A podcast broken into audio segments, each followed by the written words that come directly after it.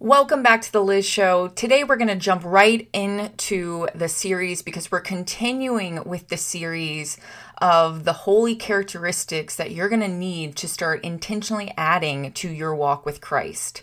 This is your responsibility, right? This is what you need to do to grow your faith. Most of your faith will be grown through God. However, you have your areas that you need to be diligent with. And this is what we are talking about today on The Liz Show. Welcome back. We are continuing with the following verse from 2 Peter 1 5. It reads, in view of all this, make every effort to respond to God's promises. Supplement your faith with a generous provision of moral excellence and moral excellence with knowledge. Last week's episode focused on the first half of verse 5. Today, we're examining the last clause, which is, and moral excellence with knowledge. So remember, last week we talked about how you need to add moral excellence or virtue to your faith. Now we're talking about adding moral excellence or virtue with knowledge. What does this mean? And that is a great question. We are going to unpack that today.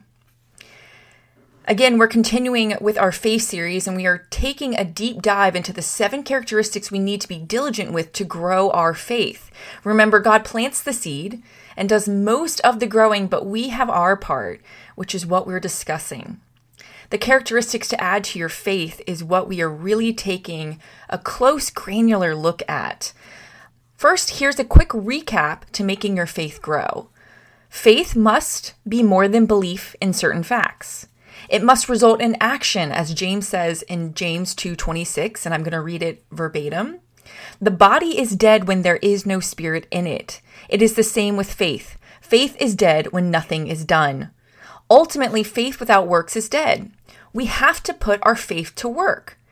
As you listen to this series on the seven characteristics, I really want you to pay attention to where you're being passive with your faith, where you're not implementing any action any faith action, any faith movement into what God is asking you to do. And if you're a babe in Christ, I know this can be a little bit more nerve wracking and a little bit more like, oh, I don't really know what I'm doing. Well, faith is a lot of guessing it's going to feel like at first. So, this is where you really have to grow your ability to let go of doing things right and opening yourself up to allowing God to lead you. He will lead you, but as you accept Jesus as your Lord and Savior, you have to understand you become a new creation. And when you become a new creation, your old self is dead. And so there's a lot of default thinking, behaviors, and reality that you're going to have to walk out of. And it takes time. It's going to take a lifetime, to be honest. But you have to remember you're no longer your old self. You're your new self. You're a new creation in Christ. And you're going to have to learn how to be that new creation. Now, maybe you're like, well, how do I know if I'm correctly putting my faith to work? Fair question, right? Well, your Christian character will grow. You will naturally start to mirror the mind and attitude of Christ, and it happens overnight and it doesn't happen overnight. It's kind of the and or situation. One day you are going to wake up and you're going to be like, holy crap, I am such a different and better person. And it happens organically. And be mindful because the fear, stress, worry that you might be fighting on a daily basis isn't coming from God. It's coming from Satan. That's Satan's character. Satan's character is fear and anger, unrighteous anger, that is, and uh, worry and anxiety and stress and all the things that really steal from your quality of quality of life. Now, the other thing is your moral discipline will grow. And if it's not growing, then you risk your faith dying away. And I don't know about you, but I personally don't want my faith to die away. My faith is the number one thing that's most important to me. I love my walk with God. God has transformed my psyche, my behavior, my thought life, every inch of me, if not smaller, if you will. He's transformed all of that. And if He does it for me, He'll do it for you. Now, here are some quick points I want to remind you of that Peter's letter is telling us. These are the faith actions you need to be intentional with. I'm going to list five things you need to be intentional with. Number one, adding moral excellence to your faith, as we discussed in the last episode. Learning to know God better. Developing perseverance, you have to be diligent with your faith. Doing God's will, loving others. Those are the non negotiables as you walk with Christ. But remember, you have Jesus' yoke upon your neck, so he will guide you. We just have to be patient. And patience is trusting that God's working things out while you feel like He's not, right? It's trusting that God's got this. And the amount of peace that you get in your life when you learn how to operate in the spirit and leave the flesh behind is absolutely marvelous. Believe it or not, those five things I just listed will actually increase your faith. Now, today we're going to drill down on the last clause of 2 Peter 1 5. And once again, it's in view of all this, make every effort to respond to God's promises. Supplement your faith with the generous provision of moral excellence. We went over that clause last week. Today, we're going to go over the end of that clause, which is and moral excellence with knowledge. What does Peter mean when he says, and to goodness or moral excellence with knowledge? Well, Peter is sharing the very specific focus in the second characteristic here. But first, let's clarify what is he not saying? He's not saying knowledge that leads to salvation, but knowledge that leads to wisdom and discernment, which enables believers to live godly lives. If you remember, the first characteristic was adding virtue or godliness or even spiritual courage to your faith. Here, Peter is continuing that message by saying that virtue or courage we must add to our faith needs to be supplemented with knowledge, the knowledge of spiritual truth. Peter is emphasizing the importance of studying the Word of God and obeying it. If you want to grow quickly in the Word of God, read your Bible every single day. I'm a big believer of that. It's not always possible. I, I want to tell you that I read my Bible every day, but if I'm honest, I don't. Some days I'm like, God, not today. I do read a verse or a devotional every day for the most part. Sometimes though I wake up early in the morning around 4:30 and I just sit with God and I'm just in his presence. Sometimes he's quiet with me too. And that's okay. It's just really enjoying the relational aspect of one another. Now, I'm at a point in my walk with Christ where I know He's with me every second of the day. I'm learning how to trust the Holy Spirit more when I do podcasts or my YouTube videos or public speaking. It's just amazing how relational and how loving God is and how He wants to be in every aspect of your life, but you have to let Him. It's really important, though, when you're a babe in Christ, to do things a little bit more disciplined, if you will, than when you get stronger. What I mean by that is don't hang out with really worldly people. Not until you have your spiritual legs strong and your spiritual eyes stronger.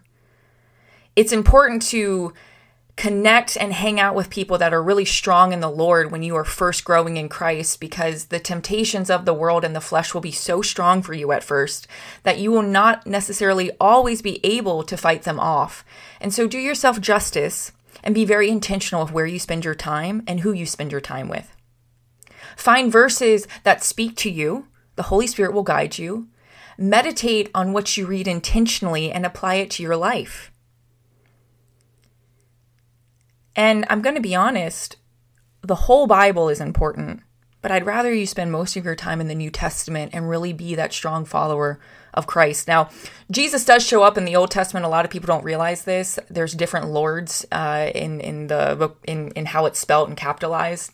It actually means different things. John one one tells us that Jesus was always there in the beginning. It's a pretty cool verse. You can unpack that for like days. My gosh, some of the verses you can unpack nonstop. But again, be intentional about learning the Word of God. And when you are first learning or studying the Word of God, it can be really easy to be intellectual about it. And if you are more of an intellect, then I'm going to encourage you before you even open your Bible to pray, God, please highlight the verses that you want me to know. Holy Spirit, bring out the verses you're wanting me to understand, the verses that you're wanting me to meditate on. And it's amazing how that happens, right? You'll just read something and you're like, oh my God, that resonates so much. Trust God, He's got this. And everything I just said there honors what Jesus said in Matthew 4 4. But Jesus told him, No, the scriptures say people do not live by bread alone, but by every word that comes from the mouth of God. It is so important that you get your daily bread of the Word of God. And again, sometimes it's just sitting and being with God. It's not necessarily always reading it. I don't want you to become legalistic. But it is important to bury the Word of God into your heart because what comes out of your mouth is an indication of what's really buried in your heart.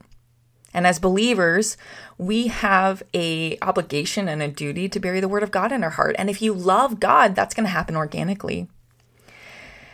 And by the way, Matthew 4 4 is where Jesus is being tempted by Satan. Satan is tempting Jesus to turn the stone into bread. We are not to live on food alone, but to consume the Word of God daily. Jesus answered the temptation by quoting Scripture. He was using his sword of the Spirit, which is Scripture, right? This is what Paul talks about in Ephesians 6.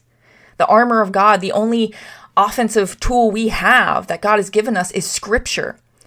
So when you have negative days, when you have depressed days, you got to use scripture to turn that upside down, if you will, right? Because there's really no room for negativity in the kingdom of God. God can't use negativity because he doesn't know it, but he can help you redeem it and he can redeem all things.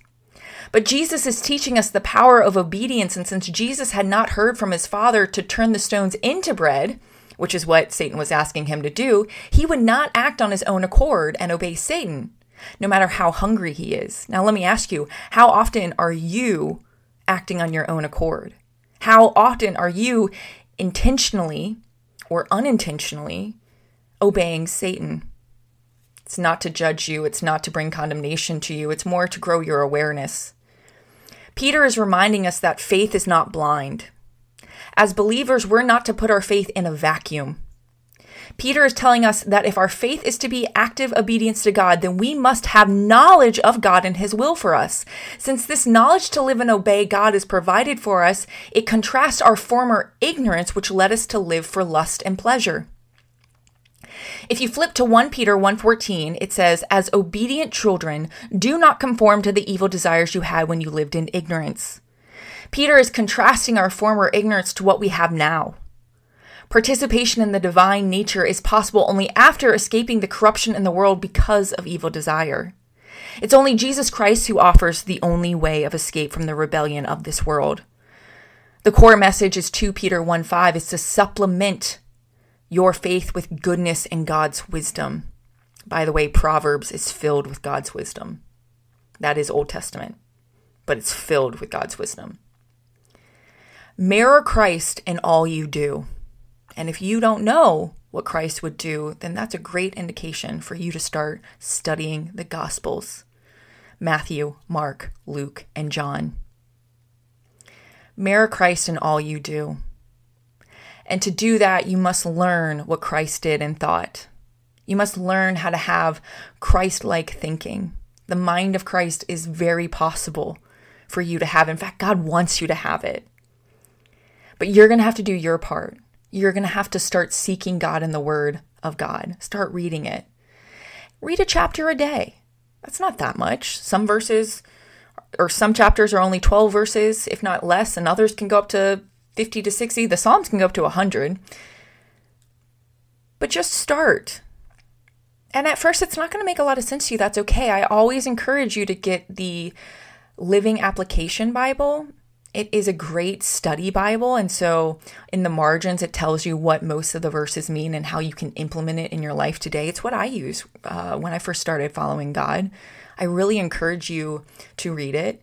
You know, if you're really going to study the Word of God, you can't just read the verse. You got to understand what the verse means. And this is where commentaries and study Bibles and concordances are going to be really powerful. But I'm getting ahead of myself. Right now, the goal is to develop the habits and the heart for God, and He'll help you. He's going to do most of the work.